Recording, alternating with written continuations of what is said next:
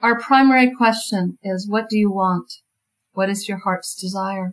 Now, the culture tells us what to want, right? It has 1,000 ways of telling us what we should want. Religion tells us what we should want. But the lady has planted seeds in each of our hearts. And those seeds are particular to each of our souls. And knowing what those seeds are, we can begin to help them grow. And then we help them grow through prayer. Mm.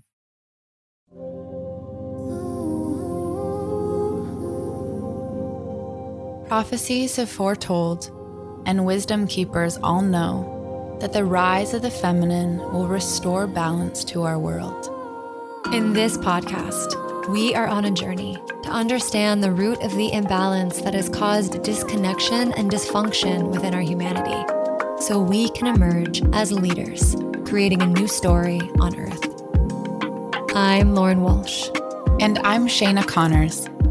With humble hearts and open minds, we will converse with spiritual teachers, historians, psychologists, revolutionaries, leaders, and healers to navigate these evolving times and reintegrate the feminine history that we have forgotten. Welcome to the Time of the Feminine podcast.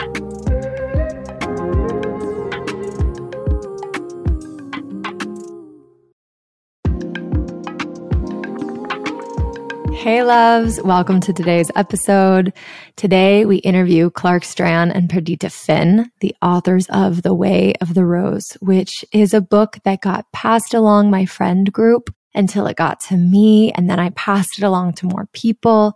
It's that good. And so I cannot wait to share this wisdom and this magic with you today. And before we do, I would love to introduce our very first sponsor, goddesswell.co. Highest quality women's products for your highest self, specially formulated by women for women to complement our inherent self-healing power. Goddess Well is a company led by my sister and fierce Latina, Marcella Siegel. She was a global sisterhood facilitator back in the day and has been on a journey with us. And this is her latest creation. And right now I'm taking the capsules from the Harmony line, which is for hormonal and mood health. It has 60 milligrams of nano CBD, which is more than in any other company in the market. And each capsule is infused with essential oils for my hormonal and mood health. And there's a whole array of products for menopause, for PMS, for sexual health, and more products are coming that aren't even CBD based. So I'm super excited about this incredible company that's so filled with intentionality and ritual. So how I'm taking this capsule every day is I hold it in my hand, I say a prayer, and I pray for health of my nervous system, the health of my spirit, my body, my mind. And then I ingest the capsule and I go about my day in a more calm, present way. So right now there is a special offer for any Goddess Well product. Buy one, get one free. And the request is when you buy your own product and you get one for free, to gift it to a sister and share the love. That way we're building a feminine economy, we're building sisterhood, and we're caring for ourselves at the same time. So you can go to goddesswell.co and put in the link sisterhood at checkout to buy one and get one free. We'll also put the links in the show notes. All right, now let's get going with the show.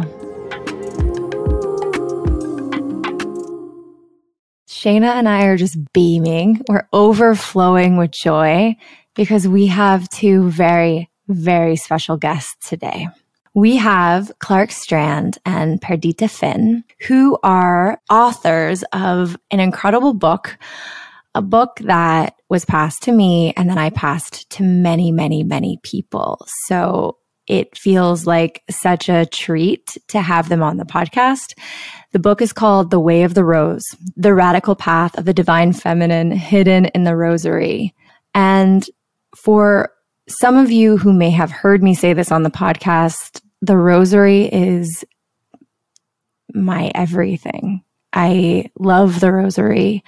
I remember when I was a little tiny girl, I would play with my grandmother's rosary. She wasn't living anymore, but I would hold her beads and I could feel beyond the veil her presence and the presence of this motherly figure.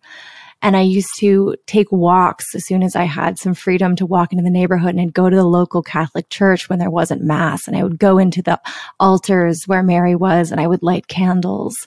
And I just felt this incredible connection. Even though at a certain age, I didn't resonate with Christianity anymore, her presence was always there for me. And at the age of 21, in a really dark period, I was able to rediscover through the presence of Holy Mary, the goddess, and heal so, so much. And the rosary has been my path of connecting ever since. I made a rosary and I gave it to Shayna maybe 3 years ago, and now she prays the rosary. And this book was everything that I intuitively felt, with all sorts of history and all sorts of magic and all sorts of really deep embodied wisdom woven in. And so it's such a treat to talk about this book. And if you don't know this, Sophie Strand, who was on our podcast, is their daughter. She speaks about Sophie in the book. And we interviewed Sophie and we had no idea. And then she introduced us to her parents. And so we are over the moon. So a little bit more about them. Clark and Perdita are the co-founders of The Way of the Rose, an inclusive fellowship of rosary friends dedicated to the earth and to the lady, by any name we wish to call her. Strand is the author of numerous books and articles on spiritual practices, including Seeds from a Birch Tree, Writing Haiku and the Spiritual Journey, and Waking Up to the Dark, Ancient Wisdom for a Sleepless Age.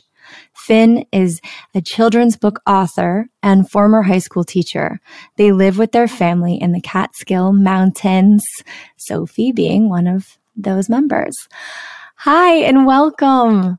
Hi. Thank you. So happy to be here. Thrilled to hear about you holding your grandmother's beads. And it just, you know, Clark and I weren't raised Catholic. And for us, but still, the rosary was our path back to our ancestral grandmothers and to feeling their wisdom and their guidance in our lives. So I'm really touched and moved. What was your grandmother's name? Susan. Okay. I think a lot about this in this time where many people are waking up beyond religious dogma, and they're seeking a Gnostic path, a direct connection with spirit and earth. And so much of that process, I think, begins with the rejection and the denial of where we came from. And a lot of people, particularly people that came from patriarchal religions, they tend to throw the baby out with the bathwater. And the reclamation of prayer is something I cannot wait to dive in with you. So thank you so much. And I'd love to hear just a little bit about your journey of spiritual seeking and the discovery of the rosary and your path. Oh, well, where to begin? You know, I think that Clark and I, this is actually the eve of our daughter's birth 29 years ago. And we were, you know, so I've been thinking today a lot about that moment, about going into labor. I was just going into labor this time 29 years ago at the Central Park Zoo. And the question Clark and I asked in 1993, we both looked at each other. We were both veterans of a lot of spiritual questing and spiritual yearning, but we both had the same question, was what lies ahead? We both knew already that climate change was coming. And we both wanted to know, which was, what is the guidance we need spiritually for this moment? Clark was one of the first people on climate.org, you know, reading and asking. None of the world's religions seemed up to navigating this moment for the planet. I was the editor of a Buddhist magazine, Tricycle, the Buddhist Review at that time. And, you know, I was looking, you know, through all these Buddhist teachings to see if there was anything really viable about climate change, right, or ecological collapse. And, you know, you found little shreds here and there, but very few of the, you know, Buddhist teachers that I interviewed or edited articles from, you know, had any real clue what was coming. They didn't seem very grounded in the teachings. And Perdita and I embarked on it's sort of a 20-year quest through all these different spiritual traditions, looking to see if there were any practices, if there was any wisdom that held forth hope. And that journey, we were making that journey with babies on our hips. Yeah.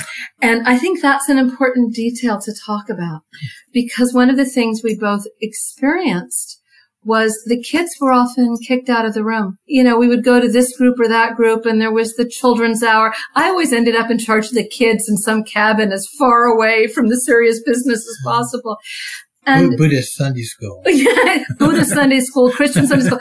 And it seemed like the warehousing of children and the warehousing of our elders, both of these bookends seemed so wrong to me. My demented mother was living with us at the time. And I found myself as a young mother wanting a spiritual community like Global Sisterhood that didn't exist. I couldn't find, it yet. I kept saying I want mothers and sisters without borders. I want women holding each other in circle. What is that? And in the midst of all that, my spiritually restless husband started praying the rosary, and Clark, who was raised Presbyterian, left it all to become a Buddhist monk at 18, was the person who taught me how to pray the rosary. I mean, I picked up the rosary. Honestly, I picked it up, like so many different spiritual practices. I was very, very committed to Zen Buddhism for like 14 years. But when I came out the other side of it, I became spiritually promiscuous. That'd be the best way I could describe it. I mean, I studied polyamorous, spiritual polyamory. I would study with rabbis and imams and We had a Jehovah's Witness coming to the house once a week to teach him how to do Bible study, and I kept having to say to her, "He's never going to convert. He's never going to convert." Yeah, I thought their method of Bible study interested me, not their theology. But anyway, I did pretty much. And what about the rosary? Everything. Like what interested you about the rosary? I was on a teaching trip to the Southwest, and I happened to land in Taos, New Mexico, to teach with a friend. And when I was there, I discovered Our Lady of Guadalupe. She was everywhere. I had no idea really who she was. I saw her image everywhere. And I came back from that trip and told Perdita, I think I need to learn how to pray the rosary. And she looked at me. I had a panic attack. I thought, oh my gosh, I come from an Irish Catholic Boston family. My parents were Bohemian atheists, but I'd seen enough of the damage done by Catholicism up close and personal. She was terrified that I was going to convert, in one of my many spiritual enthusiasms of those years, that I was going to convert or something. But what happened was I taught myself the rosary because, the rosary is wonderful because an 8-year-old with a diagram, can learn it in an hour on their own. Right. I mean, it's that simple. It's just, it's so easy to pick up. So I started praying the rosary, and, I learned the prayers and the mysteries in a day. And then I don't know, I did it for about a month in the beginning. And I found that I was able to get into such a deep place. It was like, the only thing I could compare it to was doing a week-long silent meditation retreat in the mountains at a Zen monastery. And so I think I convinced myself it must be a placebo. I thought, I've just talked myself into this. This couldn't possibly work this well, right? Because we tend to diminish the spiritual practices that are done by old grandmothers, right? The spiritual practices that are passed down in families, even though they're profound meditative practices. The family and the home context tends to lead us to devalue them. I did that. And so right about that time, Perdita, was having panic attacks on highways, right? Because the whole world was feeling too fast to me with two young children. But, one of the things I got fascinated by. Well, but to complete that thought, you asked me to teach you the rosary. Yeah, in the midst of that. And I did. And what I found when I took the rosary in my hands was so profound. Which was, I had also spent time in Buddhism and, let go, let go, let go. And I needed to hold on to something. I was a young mother with a dying mother in her home. And I wanted someone to hold me, and I wanted to hold someone else. And, if I could just take a moment, and I'll tell you something, this wasn't in the book, that I used to do this on book tour. If anyone is listening, find a bead to hold on to, maybe a bead in a necklace you're wearing or a button, and roll that bead between your thumb and your forefinger and watch how that gesture makes your body feel. To just roll a round object between your thumb and your forefinger, because that gesture is one of our oldest gestures for consolation. And I've asked people, people are often shy. I have a feeling you two will not be. But how does it make you feel? And why is that our oldest spiritual gesture? It's so soothing.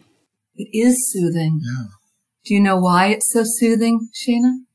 When we're born, our first gesture when we're born, my little girl was good at it. They reach up their little hand and they take a hold of your nipple and they hold it. And the milk lets down. And the mother's body is filled with prolactin and the baby's body is filled with prolactin. And that soothing feeling you feel is actually the hormone prolactin letting down in your body. And so that gesture of the nipple, we can hold it and feel it.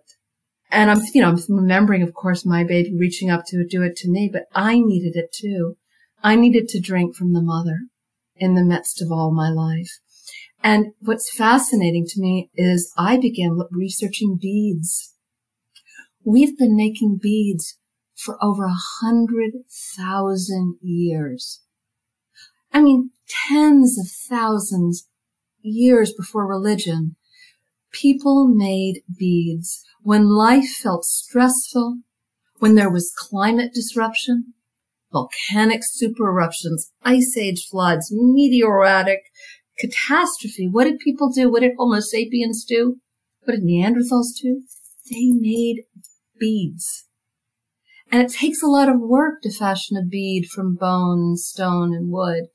And they did it because to roll it between their fingers reminded them that the great mother, the earth mother, the cosmic mother was always holding them and never, ever going to let them go. You know, one of the things we realized as we were researching the book, we studied a lot of Black Madonna sites, places where the Black Madonna, exists still today. Her statues can be found. And one of the things we just sort of stumbled upon was the fact that in many of the places where these ancient statues that might even have originally been statues of Isis or Inanna, right? Many of the places where these statues existed, there were also archaeological sites where people had found these ancient goddess figurines going back tens of thousands of years. And the thing about these figurines, which I'm sure you've seen, I mean, there's very famous ones like the Venus of Willendorf, right? Is that they're all quite small and they don't have pedestals or flat bottoms. They're not meant to stand up, right? They're not meant to be placed on any altar. They're meant to be held. And so there's this very primal connection to the earth and the shape of a woman's body that was, it was people's first expression of the awareness that they were both able to hold the mother and that they were simultaneously being held by her, that the world was a mother that they could embrace and which they were embraced by simultaneously. And I think of these, very smooth, round statues as being like the first rosaries, right? Mm-hmm. They were the first comfort objects. I think when you were walking around with your the neighborhood with your grandmother's beads, you are reenacting a gesture that goes back into the Upper Paleolithic. People were maintaining that connection with their ancestors even then. So I'm curious about the history, this ancient goddess figure, and then becoming Mother Mary and this New Age representation of the mother, and then the rosary then being fashioned to become a Catholic symbol. And you explain this in the book, so I'm curious for you guys to kind of give a little lay of the land for our listeners about what happened. Sure. You know, one of the things that's hard to imagine about pre-Renaissance, pre-Enlightenment Europe is how barely Christian it was.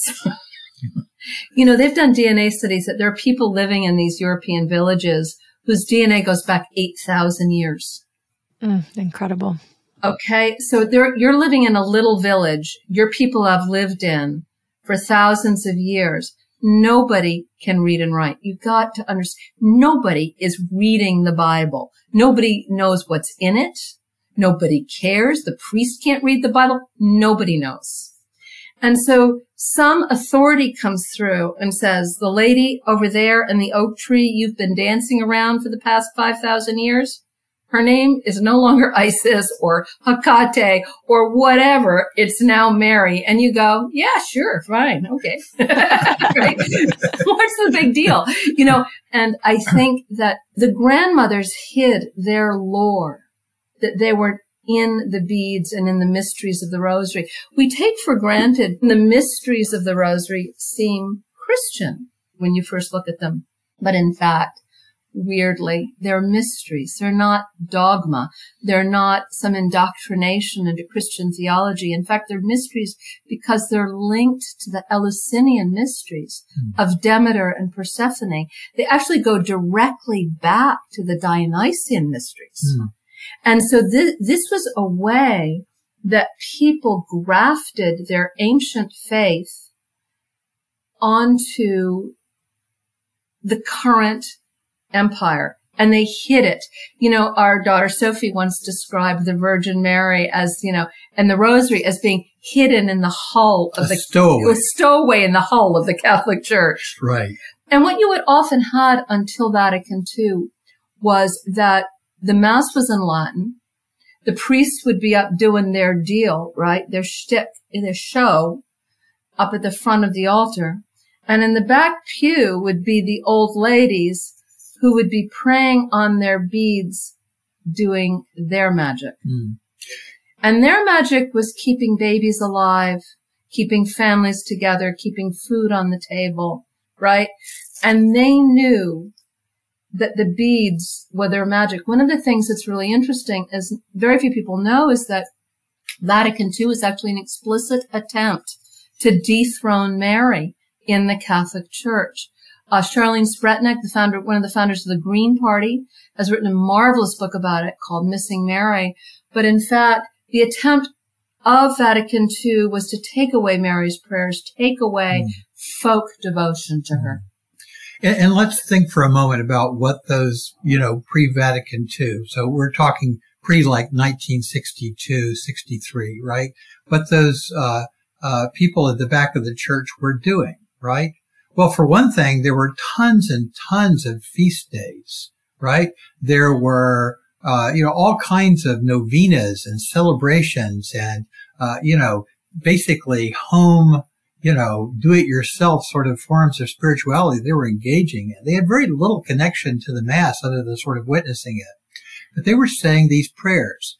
They were saying basically a mantric prayer, right, that toned their vagus nerve, right, and basically put them in a state that was comparable to what would be experienced by a Buddhist monk in a very short period of time, which they passed down in their families. It opened visionary states for them. You know, they frequently had, what some would call sort of paranormal experiences. They would talk to the dead. So they're sitting back there doing all this stuff that, strictly speaking, is not really in line with sort of modern Catholic theology. And they're praying this cycle of mysteries, okay? The mysteries of birth, death, and resurrection, or birth, death, and rebirth or renewal. This ancient set of mysteries that, although it's nominally Christian, right, has a Christian storyline, actually goes back to the ancient mystery traditions of the pagan world, and in which is encoded all kinds of very deep, what today we would call ecofeminist wisdom about how to live in harmony with one another and how to live on the earth. So this is what they're doing. It's been passed down in their families for thousands of years. Even before there was Christianity in Europe, there were these mystery traditions that got grafted onto the rosary. You know, when I first came to the rosary, I had a kind of, I still do, I still have an aversion to what I call the Valium Virgins in a lot of Catholic church. Do you know what I mean? The pastel colored Marys with her eyes downcast, yes, and her exactly. arms outspread, right? Like obedient little girl doing what she's told. And well, there are two things that are interesting. One is that if you go to pre-Reformation Europe and you look at statues of the Madonna, they're women, they're not girls. They're often bare-breasted. They're often expressing milk, not just into the Christ child, but into the mouths of the faithful. So they're full-bodied, powerful women, and they frequently meet your eye. Right. They stare at you. They're also not cookie-cutter Marys. They have all different, they look very different. There's tremendous diversity in their physicality and in their appearance, yeah. right? Some are very dark, jet-black skin. Some are very light in color. If you have the opportunity to, wherever you are listening, you know, go to the cloisters in New York, and there's the Hall of the Madonnas, and they're all wildly different. And or go to the Louvre and go meet them all. And one of my favorite at the Louvre is she's got her breast point out, and she's lifting her breast to the mouth of the Christ child, who's pointing at her nipple as if to go, that's the secret of the world right there. You know, these aren't Marys wearing veils. Right. But what we see happen in the modern world is actually the need to robe her, to make her a prepubescent girl, to focus, you know. And of course, linking the rosary to the fight and abortion became a way of trying to kill it and to kill feminism at the same time. Interesting. I don't know the history of linking the rosary with the fight against abortion. Yes, indeed. The rosary was used by the church at various different times from the late Middle Ages on. As a kind of an ideological weapon, because it was incredibly popular.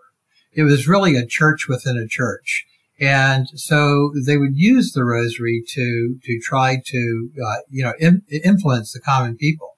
And it didn't really work for a long time. It's only really toward the end of the 19th century that the church began to fully weaponize the rosary, use it in the fight against abortion, in the fight against communism. A lot of people don't realize that, the Rosary Crusade and the Family Rosary was actually, used to overthrow small governments in South America by the Catholic Church working in concert with the CIA, right? This was actually part of the Vatican II sort of attempt to harness the rosary for that power. But one of the things it does is it took the rosary out of the hands of ordinary people praying for their daily wants and needs. And one of the things that Clark and I write about a lot in Way of the Rose and we experienced is we no longer in our culture know how to, we live in such a monetary economy that we've become used to, our ancestors prayed to the lady for everything. Help me find a warm place to live. Help me find food to eat. Help my children to heal. Help my old people to die. Prayer was the economy. Mm. And one of the things that the rosary can initiate us back into is the economy of prayer. Our Lady did that very directly for Clark and for me, because when we both began to pray the rosary together, two things happened. One, our daughter became mysteriously ill, and this we write about in our book. And the other was that we lost our main freelance writing client. So the medical establishment couldn't help us. It could tell us our daughter was sick, but it couldn't tell us why. And we didn't have any money. All we had was prayer. And so we learned through prayer and desperation how to navigate the world with prayer. And not just prayer alone, but prayer holding the mother's hand. What she showed us was that she could guide us through all kinds of minefields. And that the guidance she was offering us at this moment was the very guidance we were going to need for the times ahead with climate change. Mm-hmm. We're not going to think our way through climate change. I agree with that. I'm still struck with this image you said about, these old ladies in the back of the Vatican just praying their beads and praying to the mother and working their magic. Yeah. And now this experience that you had of a very real opportunity to experience that magic. You had no money. Your precious daughter was really ill. You couldn't figure it out. And then through prayer and through really walking with the mother, the path was opened, and everything obviously is okay and well. And you learned probably so much and were initiated into so much wisdom about life and how to approach it. And I just love to hear about that magic of prayer and how it teaches us and embeds us back into the ecology of life. One of the most radical things we ask people in Way of the Rose, our feral fellowship of friends around the world, our primary question is, what do you want? What is your heart's desire? Now, the culture tells us what to want, right? It has 1,000 ways of telling us what we should want. Religion tells us what we should want. But the lady has planted seeds in each of our hearts. And those seeds are particular to each of our souls. And knowing what those seeds are, we can begin to help them grow. And then we help them grow through prayer. And, you know, the heart's desire is the only real antidote to modern totalitarian states, whether they be, corporate capitalism or something else, right? Because we're told what we're supposed to want. We're told what society wants of us, what our culture wants of us or demands of us. But we aren't asked what it is that we truly want, what will truly satisfy us, what will give us a feeling of stability and strength from within. Right? It doesn't really want us even to have that. It doesn't even want us to ask that question. So a lot of modern life is designed to keep us from asking what we want, lest we actually get it. The Rosary really, and our experience of the Rosary, is, as you suggested, was really about reclaiming the miraculous. There are all these legends in the Middle Ages of Our Lady granting prayers, right? This is not the mother of Jesus, who, if you have a petition, you give it to her and she takes it to her son and maybe he will listen and use his magic to answer the prayer. No. People went directly to the Virgin Mary, often to her statues, right? And they would pray the Rosary in front of them. They would make their petition. In these miracle stories, Jesus and God oftentimes aren't even mentioned. People go to the lady. They have these desperate prayers, right? The stories are very similar to one another. Like a guy, a knight's been in battle and a sword is broken off, and the point of a spear or something is festering in a wound. He can't get rid of it, and he's dying. And he goes and he gets healed. The stories have in common people push to the point of desperation. They have problems that they don't feel equipped to solve. Only a miracle will do, and they get their miracle. And we see this over and over again in our groups. And also, we're going to need to learn how to live again in the world of magic and miracles. And that isn't a make-believe world. That's actually the real world that's hidden behind our anthropocentric corporate fantasy, right? The real world is a world, miracles are entirely organic. They're entirely, we know what it's like to see a rainbow pop out of the sky. We know what it's like when the sun falls on our face unexpectedly, or we see a shooting star. And miracles are no less natural and beautiful in our lives. And we've seen them. Miracles of healing, miracles of love. What do people pray for? It's always, I want love, intimacy, connection, community, healing, joy. Right. These are the things, meaningful work. These are what people want. Home, hearth. I want to share something that you wrote in your book because I think it's a beautiful passage. Deep in the memories of each of my children, I have hidden all that they need to know. You need never worry that you will not know what to do. My hand is there in the dark for you to take it. My presence and my comfort have been with you from the moment you first drew breath. There are many things to learn in life, but only one thing to remember. I stand waiting in your hearts, and I will speak if you will listen and tell you all that you need to know. Pretty much sums it up. That we did not write. I should be clear about that. Yeah. Mm. I love this passage. The italicized words in the book are all the words of Our Lady. Yeah, and for me, Lauren shared that she gave me the rosary. My path to global sisterhood was a reclamation of the mother.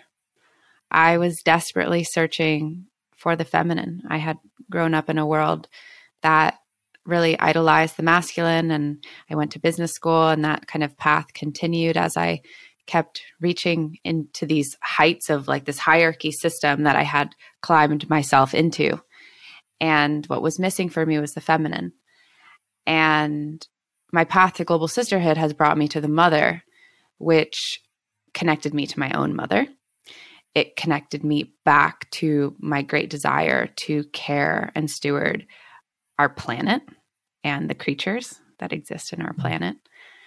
And it's also created this deep sense of self-love. I think that there was probably like a deep hatred that I actually didn't quite know how to name, you know, in being a woman, in feeling like I was lesser than, and now understanding in a deeper way about, you know, what the dogma of believing that the masculine was more important because God was a man, you know, this whole thing. So I'm just hoping that there's a way we can enter this conversation by kind of unpacking for the people here that have come, you know, any kind of dogma. And even if you didn't grow up in it, it touches you, right? Like we are in the water of this culture. And so I'm curious what you have to share with these. Yeah, I was raised in a Southern Protestant tradition where there was no divine feminine at all. I mean, the Virgin Mary was basically a Galilean housewife, right? And she appeared once a year in some manger scene at the local church, right? So there was, I had no reference point for any of this. And he left all that to join another boys' club. A Zen monastery, right?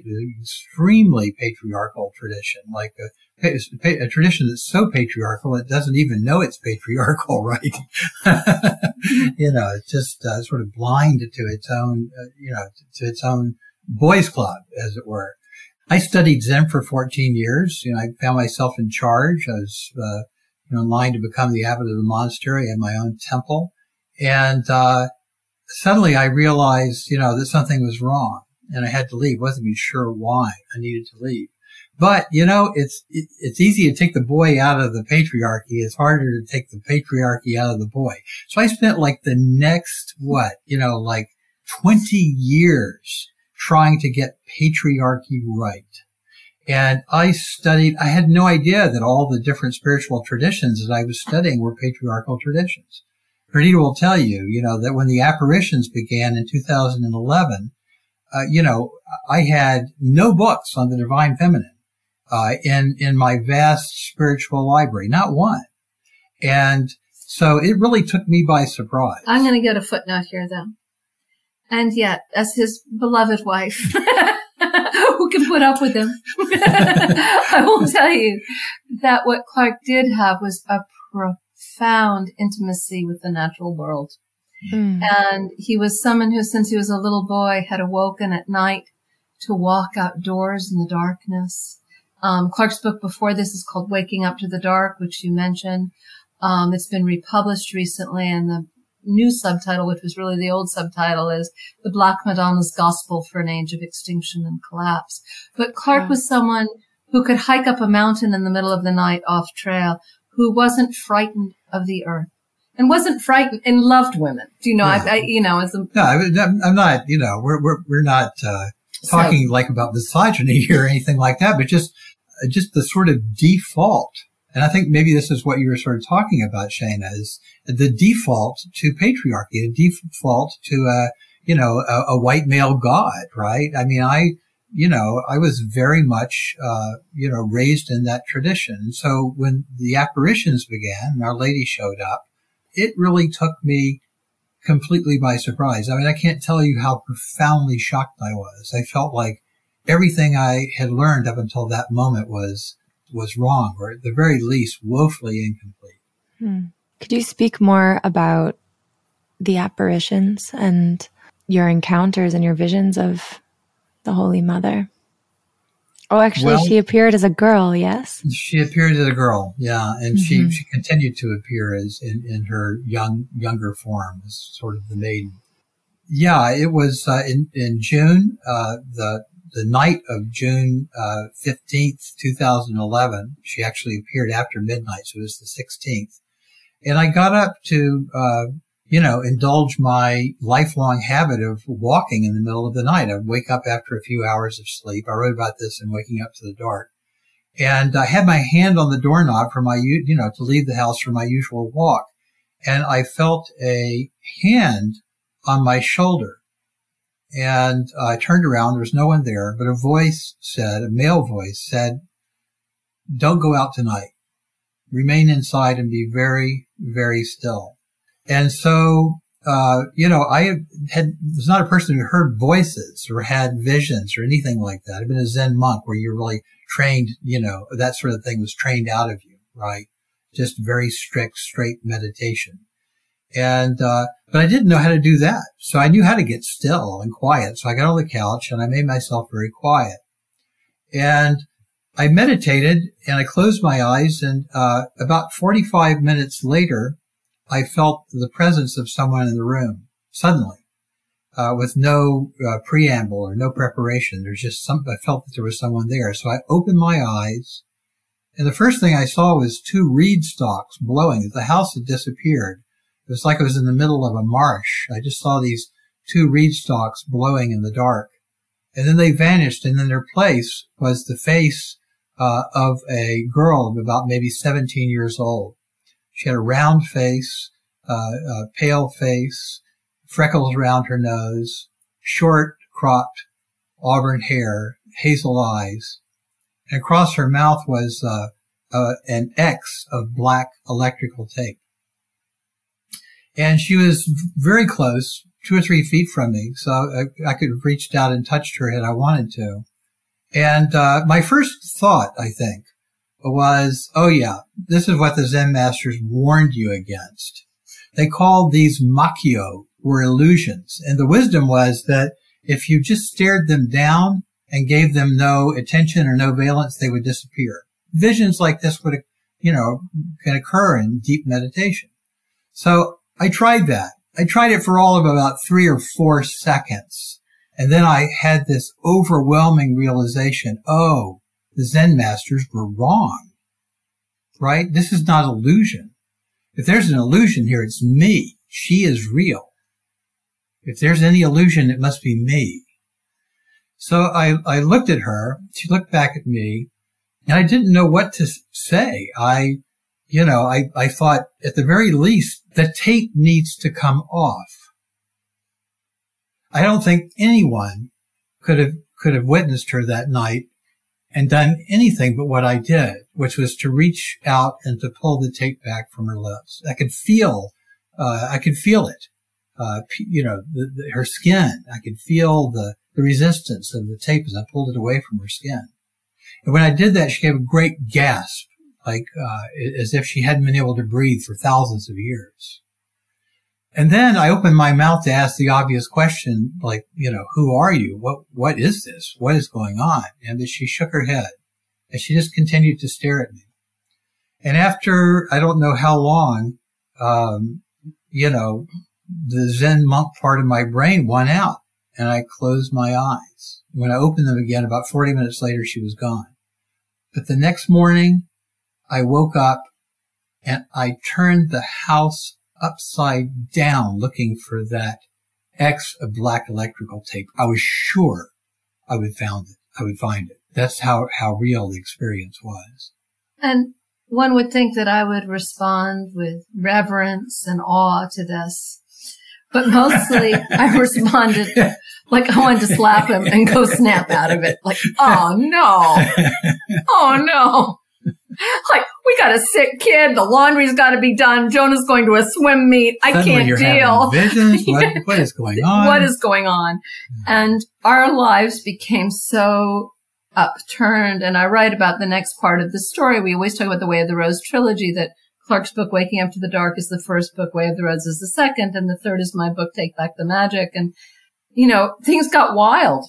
Things got really wild. Like, and I mean, the portal was open. The portal was open. And like, I was in the house doing the laundry, and I've got the big laundry basket, and I'm going from upstairs to downstairs, and I'm walking down the hallway, and all of a sudden stars start falling out of the sky and of the ceiling around me. Mm-hmm. And it was as if worlds were falling around me, and I had to get onto my knees. I mean, I couldn't, it wasn't like a choice. I just fell to my knees as stars fell all around me. Mm-hmm.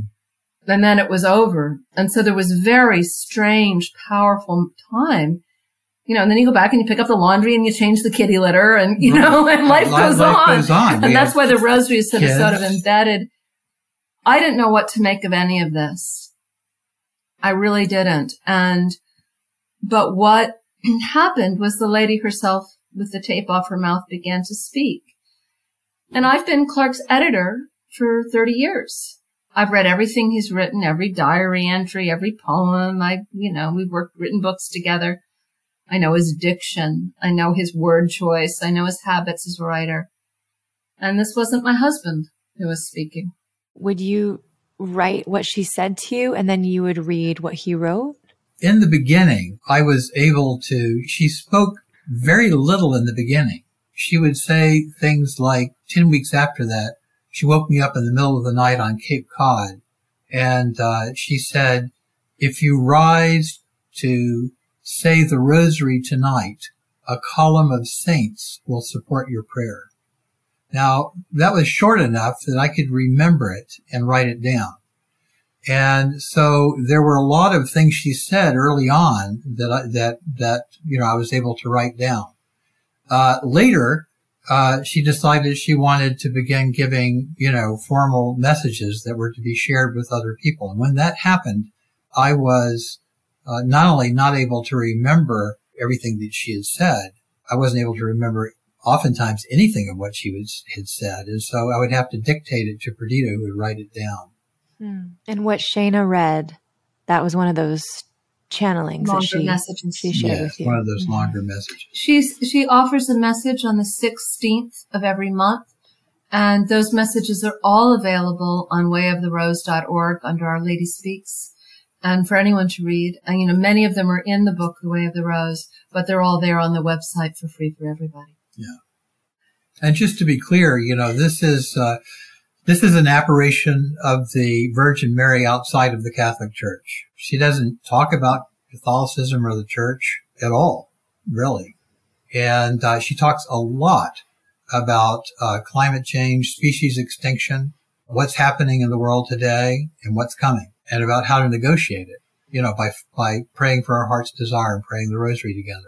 But, she never has anything to say about religion proper. Hmm. I find that to be so interesting. And also it relates to a lot of conversations I've had around people who have studied Gnosticism, who talk about Christ, and also Sophie, right? This is a conversation we have with Sophie, and, how Christ never, and, the stories never deemed himself to be this person that we've made him.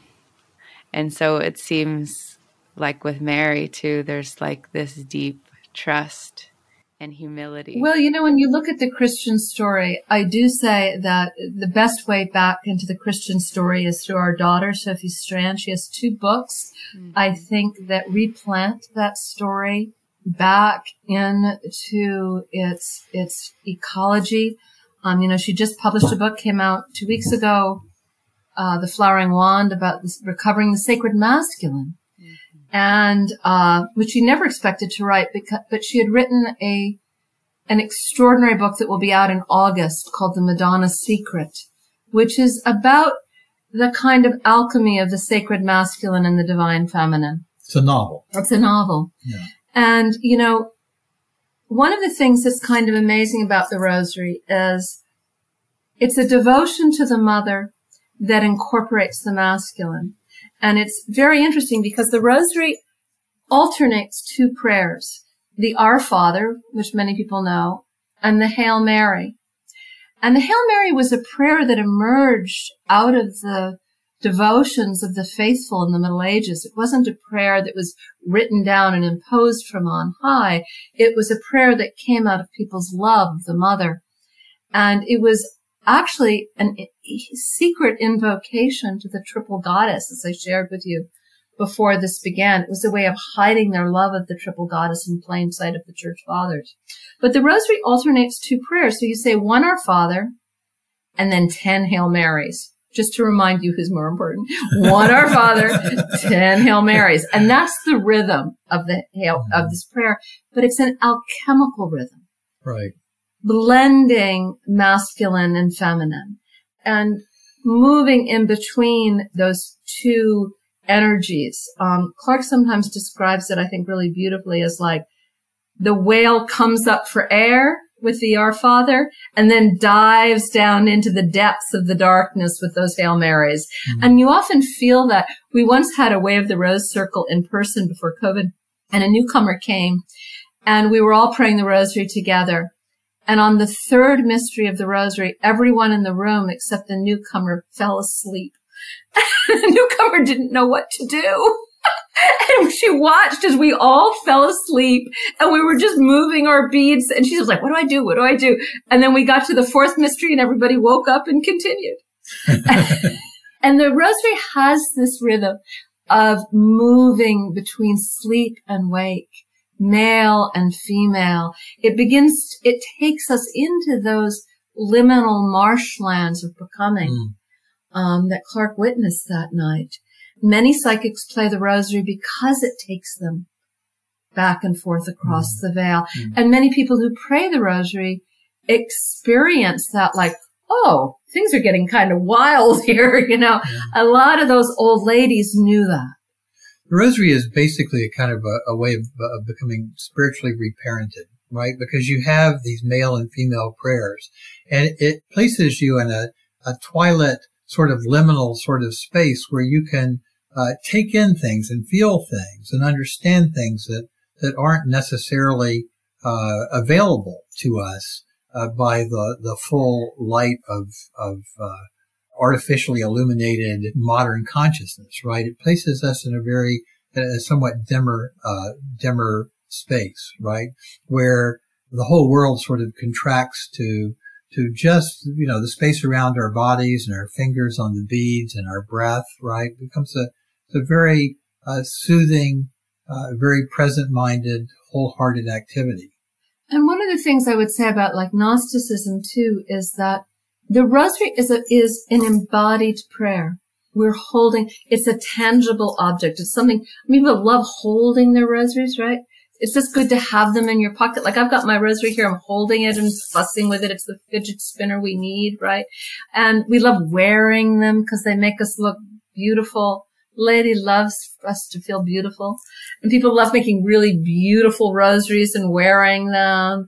And it brings us back into our bodies and to love our bodies. A lot of religion has been about hating the body, hating matter, being repulsed by our desires.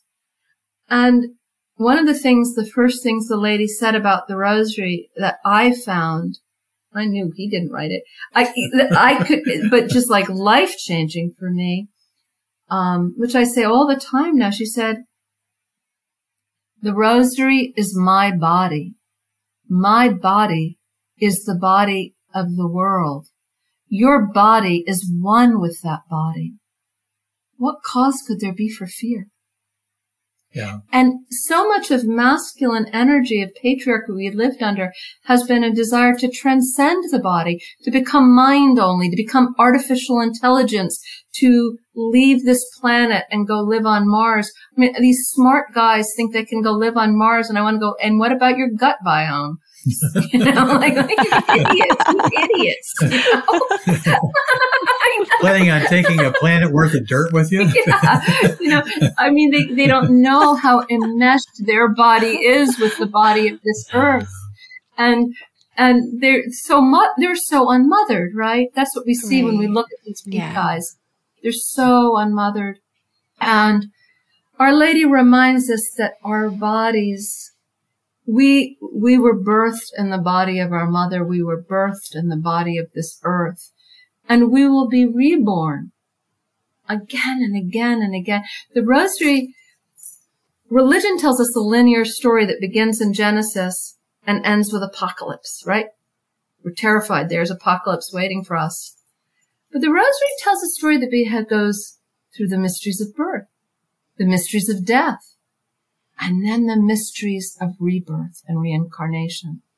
And this is what people living in those villages knew. They knew the moon disappeared and the moon came back. They knew the seasons disappeared and came back, that the whole world was coming and going and reuniting with itself. World without end. Amen. And that circle of wisdom, and that circle of wisdom is the wisdom of the mother, isn't it? You know, the basic prayer of the rosary, the Hail Mary, is itself a circular in shape. Hail Mary, this is the traditional version. Perdita will share another version in a minute, but this is the one that most people know. Hail Mary, full of grace, the Lord is with thee.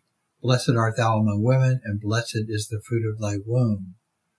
Holy Mary, Mother of God, pray for us sinners now and at the hour of our death. Amen. So it's a circular prayer that we repeat 10 times for every, quote, decade of the rosary, 50 times in all, or 150 if you say a full rosary. And that mantra traces the course of a soul from the womb to the tomb and back again, so that we're rehearsing that the soul's journey over and over again when we say the rosary, so that eventually what settles into us is like a sediment that collects in a river bend, right? And that sediment collects within our souls, and it teaches us that there is no real coming and going from this world. We're always here. We're always with the mother. We're always embraced by her arms. So you have landed where I was fiddling through these pages of your book here, trying to find a quote, but you've basically went to the place that I wanted to go to. And there are many things I want to say. One, I love whenever I hear, and there's actually an episode of the podcast that's coming out right after your episode where we talk about this very thing, but you just said the womb and the tomb. And in all actuality, the tomb is the mother's womb to be reborn again. And I received a song that came through me, a spiritual song that said these words in it. And it was the first time I'd ever heard those words. And I've been a student of those words ever since. And I have a teacher. Her name is Claudia. She's a teacher to many people, but the woman doesn't have to speak my same language, and being in her presence is so vastly clarifying for me. And one day she was helping me in a really big way, in a really big moment of my life. I've always been a medium, and growing up in this world, not knowing what that meant, being an out of control medium was the first chapter of my life. And with her guidance and with the guidance of many, I began to take control over that gift, and so that it wasn't a curse anymore. And there was a particular ceremony that took place for me that she helped support. And afterwards, she gave me her rosary. And she looked at me and she said, "Pray this. And when you pray, feel. Don't just go into your mind and say the words, feel what's in your body and go on that journey." And I'm still on that journey. And that was, a decade ago. And the feeling aspect and the cyclical nature of my feelings, I have such an indoctrination of the linear of if I do this enough, I will get to XYZ, and then I can be free from pain, and then I can be free from all of these things, because I'll be worthy in the eyes of God, and all the blessings will rain upon me. And I know that that's such an illusion, but it's a very, very, very deeply ingrained trick of my psyche. And to recognize that I'm going to revisit myself and my patterns and my karma and what I'm here with in a cyclical way and a seasonal way, and to make deep surrendered peace with that and recognize that I'm going to have many deaths and many births and many rebirths on this journey over and over again on that spiral. I love that you write about how the rosary is a tool for that remembrance. And it just makes so much sense to me. My next book is all about that reincarnate journey and recovering it through the rosary, which Our Lady calls the long story. The long story of our souls. And, you know, I just have to say that many mediums have helped us and come to the rosary group and been guides. And, you know, that mediumship, traditionally, the rosary was prayed to be in conversation with the dead and the ancestral wisdom of the dead. And we at our rosary circles always pray with the dead and invite the dead to join us and to pray with us. And so that when Our Lady said to Clark, if you rise to pray the rosary tonight, a column of saints will support your prayer. What she meant was all the dead that have ever been, our own past lives, all of our mothers and fathers from all of our past lives, all of our mothers and fathers from our lives to come. We pray and suddenly they're all showing up to pray with us. And Our Lady spoke to that directly. She said, I speak to you with one voice, right? Meaning an apparition, meaning, you know, messages. But the voices below me are many. The voices below me are many. I speak to you with one voice, but the below. She is the sum of all of that ancestral wisdom and all those voices. I want to talk to you more about your mediumship another time. Yeah, I would love that. That's my other favorite topic. Well, the rosary has been huge for learning how to navigate, learning about my vessel and how to feel what I am and what's not me. And then I always pray Hail Marys when I'm working with another energy that's present that needs my help. Many psychics do, you know, Jonathan Edwards wrote a book about the rosary. I'm astounded how many psychics pray the rosary, even if they weren't raised Catholic. Yeah, that's very, very common. I was just feeling the presence of your grandmother, Susan, from the beginning, and her rosary beads coming to you. You know, we've forgotten, too, that I have two different rosaries I pray, and I have two children, and I know that I am filling them with prayers, that objects take on prayer, right? I want those rosaries to go to my two children, and I want them to go to my grandchildren and my descendants. And, you know, when we are given an old rosary like your grandmother's rosary, it's truly filled with her prayers for you. You know, she filled it. Well, I think I lost it somewhere in my teenage years. Well, it happens. Maybe my mother has it. My mother tended to take away valuable things and hide them for when I was more mature. So maybe she has it somewhere. You can't lose the prayer. You know, I had a beloved rosary and I lost it and I couldn't find it anywhere. And I was convinced it was gone. And 2 years later, it showed up in the driveway. It was hiding on me. It was playing hide and seek with me. Yeah, so undamaged on the driveway after, you know, countless snowplowing. So who knew? I totally have this experience with the rosary Lauren gave me. Like, all of a sudden, it will just be gone.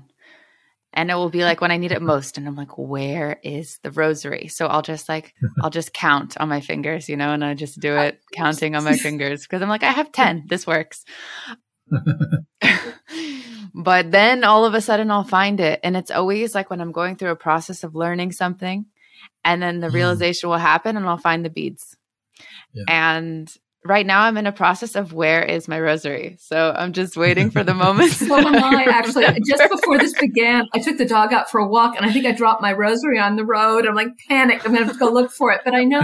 And also I've lost rosaries. Like I've left them, you know, McDonald's on the thruway. And I just figure, well, that rosary was filled with prayers for someone who's going to need them, you know? Yeah.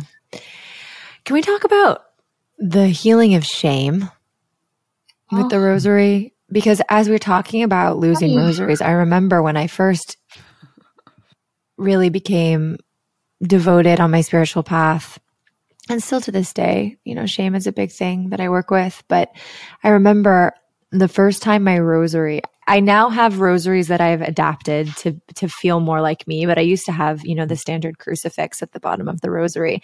I remember I had done something bad or whatever I had deemed bad, and then I lost the cross on my rosary. And whether that was a message for me or not, I felt deep shame. And it like, and for a long time, I feel like shame propelled me deeper into spirituality to somehow become purer or better. But now I'm in a very, very, very, very, very, very completely opposite, different experience with shame. And I want to talk about that because I feel like it is a very important topic. Well, one thing, I think anyone who wants to go to wayoftherose.org and read Our Lady Speaks, which are the messages of Our Lady, there is a conspicuous lack of shame, shame-based language, or shame-based ideas among her messages. I think the thing that people say over and over again, it's one of the things that people say most often when they read the messages, is that they feel unburdened by those feelings, which are really designed to control us, right? And to delegitimize our desires oftentimes. Well, right? I'd like to talk about the purpose of shame and what purpose has shame served in the manipulation of people to keep them subservient and frightened. Mm-hmm. And women have been made to be ashamed of their bodies for the 10,000 reasons. We should be ashamed of our bodies because they're bodies, and that what we want to be is all light, all purity, that our bodies, because they bleed, because they defecate, because they decay, are wrong and bad. All earth is wrong and bad. Nature is messy and wrong and bad, right? That the shame of our very bodies, the decay of our bodies is somehow a mistake, that death is a mistake. Death is that our desires are untrustworthy. That's right. The biggest is that our desires and our sexuality are untrustworthy. And one of the things that's really fun about those Valium virgins I was talking about, with their little open hands and their little veiled Marys, their blue and white Mary, there she is in front of your local Catholic church, is if you look at her, she's based on the miraculous medal, you will really realize that she is a vulva and her head is a clitoris. So I love that so much. Thank you. Body. She has snuck in to the room and said, I am, tonight is the eve of the feast day of the Immaculate Conception, which is a very misunderstood even by Catholics. This is an idea that emerged in the 19th century when at Lourdes, the lady appeared to a young peasant girl, practically illiterate, called Bernadette Soubirous. And her local priest told her, and the cardinal showed up and said, well, ask her who she is, is she Mary? And she goes to the lady, Bernadette, this young girl, extraordinary young girl, goes to her and says, lady, who are you? They want me to, she said, I am the Immaculate Conception. I am. She doesn't say I was conceived immaculately. I was conceived without sex, which is what everybody thinks she's saying. She's saying I didn't have sex to have Jesus, like sex is bad. Not even about Jesus. No, she says, I am sex.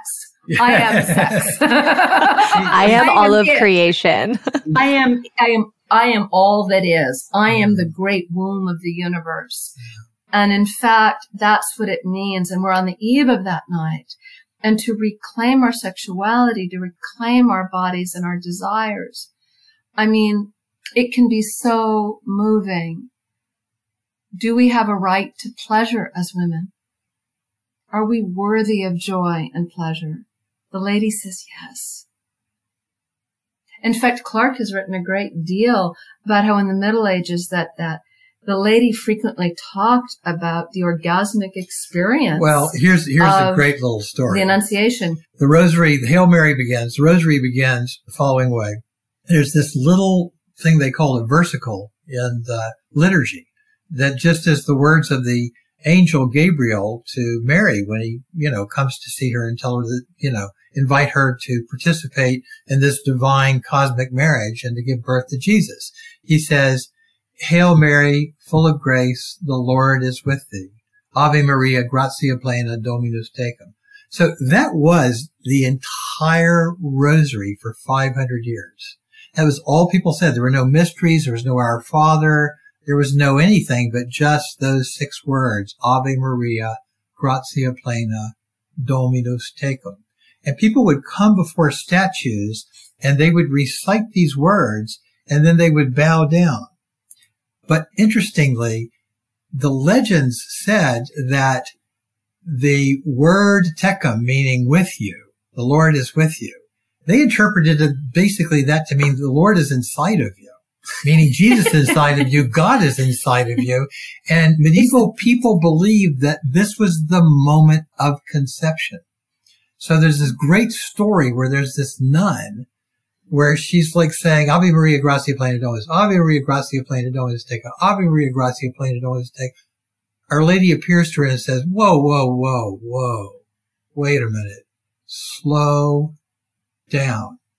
Because when you say Dominus Tecum, my body is filled with such joy and ecstasy that I want that moment to last. So say it really, really super slow, right? This is one of the most famous legends from the Middle Ages. And wink, wink, nod, nod, you know, most people understood when they were going before these statues and bowing down that they were, you know, taking the place of the angel. They were participating in an act of divine sexual union, that this was the merging of the God and the goddess, right? To, you know, to recreate the world. You may have seen those beautiful Tibetan pictures of, you know, the god and goddess in congress together. Have you? I once went to a Tibetan retreat, you know, where you had to visualize the god and goddess having sex and their juices flowing through you, right? And, you know, everything was wonderful. But that's the first line of the Hail Mary. Yeah. So sometimes the way I say it is, Hail Mary, full of graces, thy lover is with thee. So you have that moment of union, you know, between two lovers. Right. And that's what, that kind of cosmic eroticism is what's going to recreate life on this planet. And everything, when we start to pray for our heart's desire to go back to shame, we realize that everything is praying for their heart's desire, right? The fireflies are praying to find the right firefly. The mountains are praying for snow right now where I live. You know, the bears are praying for love. Everyone's praying for love and eros. You know, 37 different kinds of fungi are praying for 37 different kinds of fungi love, you know. And there's so many different kinds of ecstasy. And what does it mean to re-participate in the eros of the world? That's what the rosary is an erotic invitation. Yeah. I mean, the medieval rosary was shot through with eros from one end to the other. I mean, Saint Bernard, right, has entire sermons about kissing, right? Entire sermons. And he said, don't go to Mary and say Ave Maria Gratia Plena Dominus Tecum without kissing her statue. He says she wants the kiss. Right? And so he's got whole sermons about this. So people being asked to suppress their eros or their sexuality, the fact that they had bodies or a lady has a body, or that far from avoiding that or suppressing it or trying to be all spirit or all pure, people were constantly invited to reenact the sort of primal tantric aspect of their devotion to Our Lady. Hmm. So much life energy in this. That's what we all want, right? Like, how are we going to regreen the earth in this moment of concrete asphalt catastrophe, if not with erotic love? I think that's an invitation for all of us. Thank you.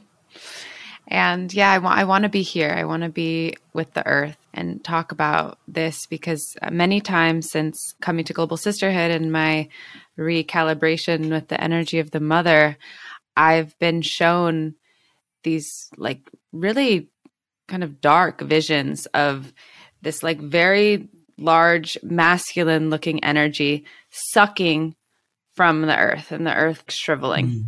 The earth to me is symbolic of the feminine. It's symbolic of this life-giving force. And this man is this wealthy man that just keeps getting fatter and fatter and fatter. And to me, this image is like this depiction of this energy that it exists, you know, in our collective consciousness of like the extraction and the like taking from and the lack of devotion. And so I'm curious about like your view on what's happening now within the climate conversation, and then where are we going? Like, what do we do as Earth stewards and caretakers of our beautiful planet? Like, yeah, what's your vision for that as well?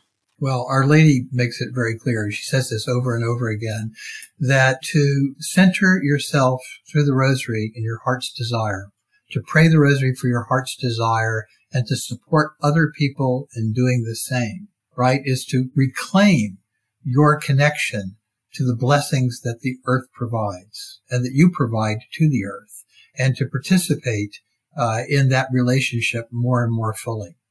And it is also the antidote to that extractive culture that sees the whole world and everything in it as basically a theme park for Homo sapiens, right? So it's the antidote to that. And so we learn to, as Perdita often says, we learn to be slow and low to the ground. Yeah, that's right. That's right. Slow and low to the ground. And so it's a more modest way of living, but it's a way of living that builds strong, intimate relationships with other people. When you know what a person is praying for, what their heart's desire is, you forge the kinds of relationships that can, that will sustain us going forward and allow us to live in a very different way. And it's largely, you know, that, you know, sort of fat Mr. Moneybags from the Monopoly game, you know, like who's just raking in all the cash and, you know, extracting everything possible from the earth and, you know, oil and coal and everything else, iridium.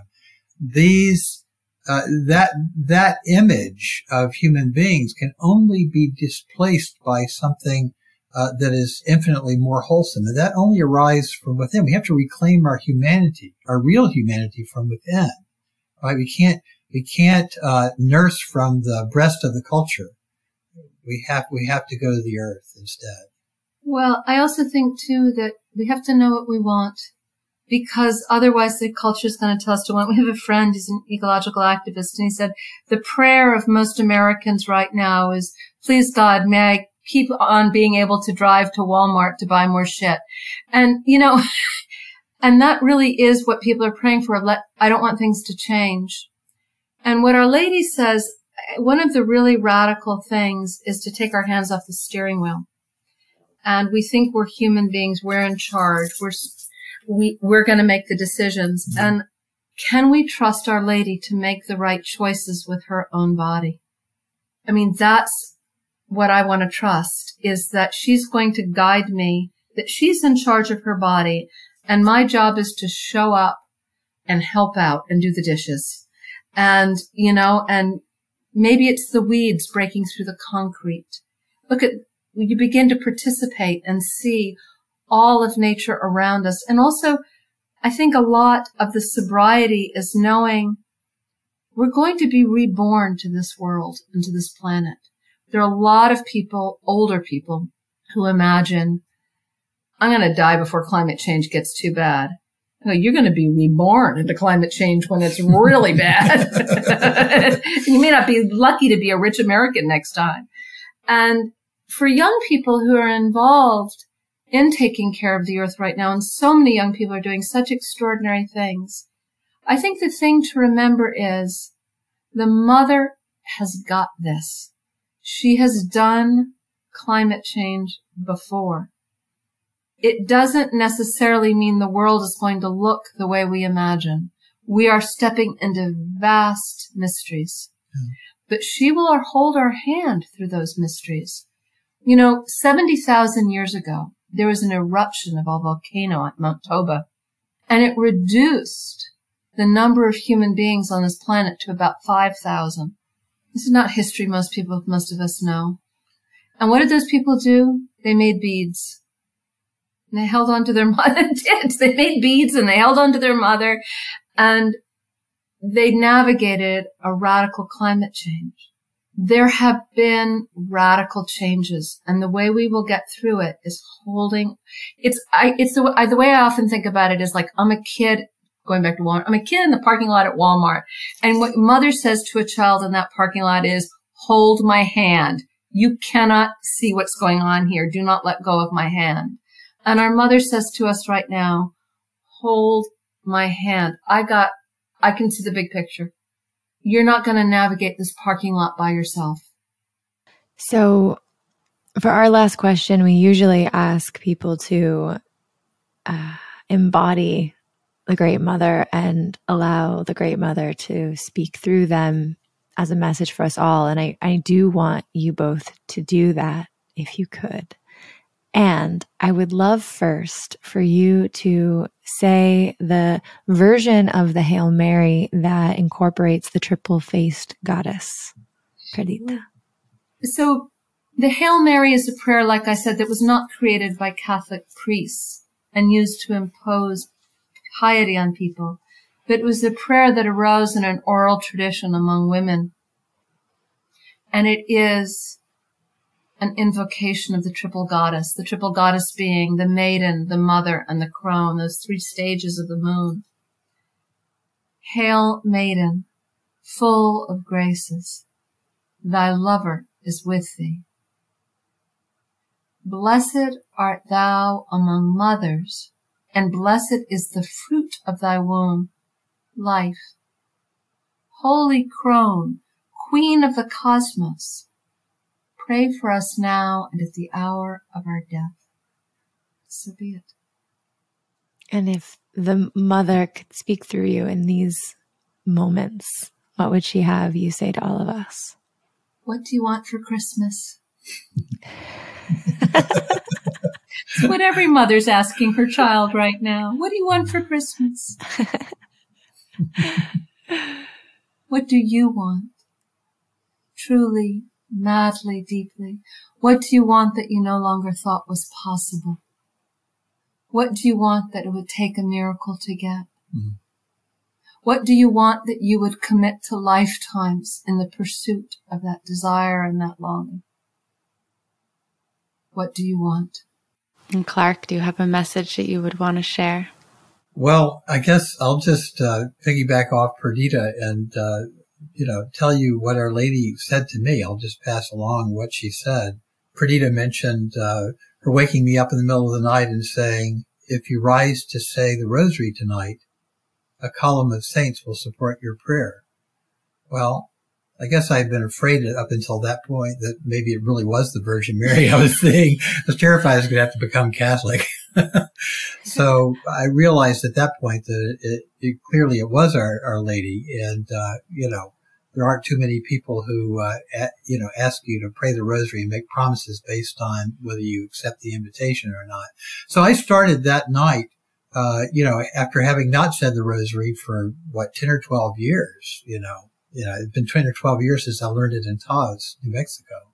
And so, I started saying again, and I had said it, I think, for about 2 weeks, and I was walking just on the road by our house in the middle of the night saying the rosary. I just finished saying it, and Our Lady was there, and she stopped right in front of me and met my gaze, and she said, "You haven't prayed for anything yet. Is there nothing you want?" It was like it was the closest to a scolding I've ever gotten from her, right? You haven't prayed for anything. You've been saying the rosary for 2 weeks now, but you haven't asked for anything. Don't you want anything? That's what she was asking. And, I had, been trained as a Zen monk, and so I was just saying it like a mantra, right? I was just getting very still inside. It hadn't occurred to me to pray for anything or ask for anything, right? And for me, that was like a real watershed moment. When she said, "Is there nothing you want?"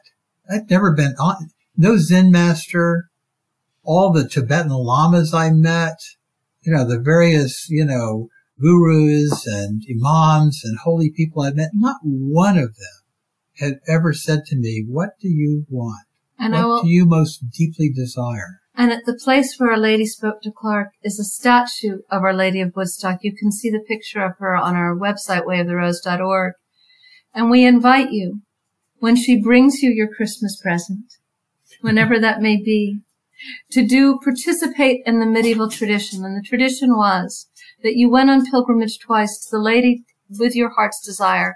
And when she granted you your heart's desire, you went back to, yes, give her a kiss. And so Our Lady is often covered in kisses and flowers. And we have a book there at the Shrine to Our Lady of Woodstock in Woodstock, New York, that people have written their miracle stories. She has brought people love. She has brought babies to people who thought they would never have babies. She has brought healings to people who thought healing was impossible. She's brought homes and jobs and meaning and love to people. And so picture Our Lady of Woodstock. Ask her for what you want for Christmas. And when she grants your desire, you come and give her a great big mushy kiss. I'm crying. Thank you so much for this chat and for who you are and for the beautiful books that you have written for your beautiful daughter, Sophie, and all that you are birthing and desiring and creating. And for those of you listening, we really hope you enjoyed this episode and highly, highly, highly suggest that you buy The Way of the Rose and go on this journey with us in honor of the earth, in honor of our grandmothers, the magic, and also all that we desire. Thank you. Thank you. I think, Lauren, you and I are wearing the same necklace. Oh my gosh. We are wearing the same necklace. Isn't that funny? I just put it on this morning. Me too. You don't normally wear that. So for those of you who are listening, we have a picture of Our Lady and this like beautiful pendant that we're wearing. It's a miraculous medal. It's the vulva. A miraculous medal. That's the vulva. A very special one. The vulva. The vulva. The vulva Mary.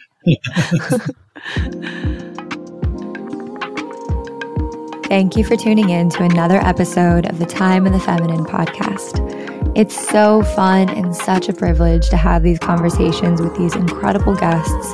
We ask that you follow them, support them, like their work, buy their books, and it's an even greater privilege and honor that you, sister, are listening. If this episode was meaningful, let us know by giving us a review, and you are invited to take Sacred Facilitator or any of our facilitation programs that we have throughout the year. So go to globalsisterhood.org to learn more, or follow us at The Global Sisterhood on Instagram. Episodes drop every single Thursday, and we have some really beautiful episodes in store. So until then, loves, much love and a big, big hug.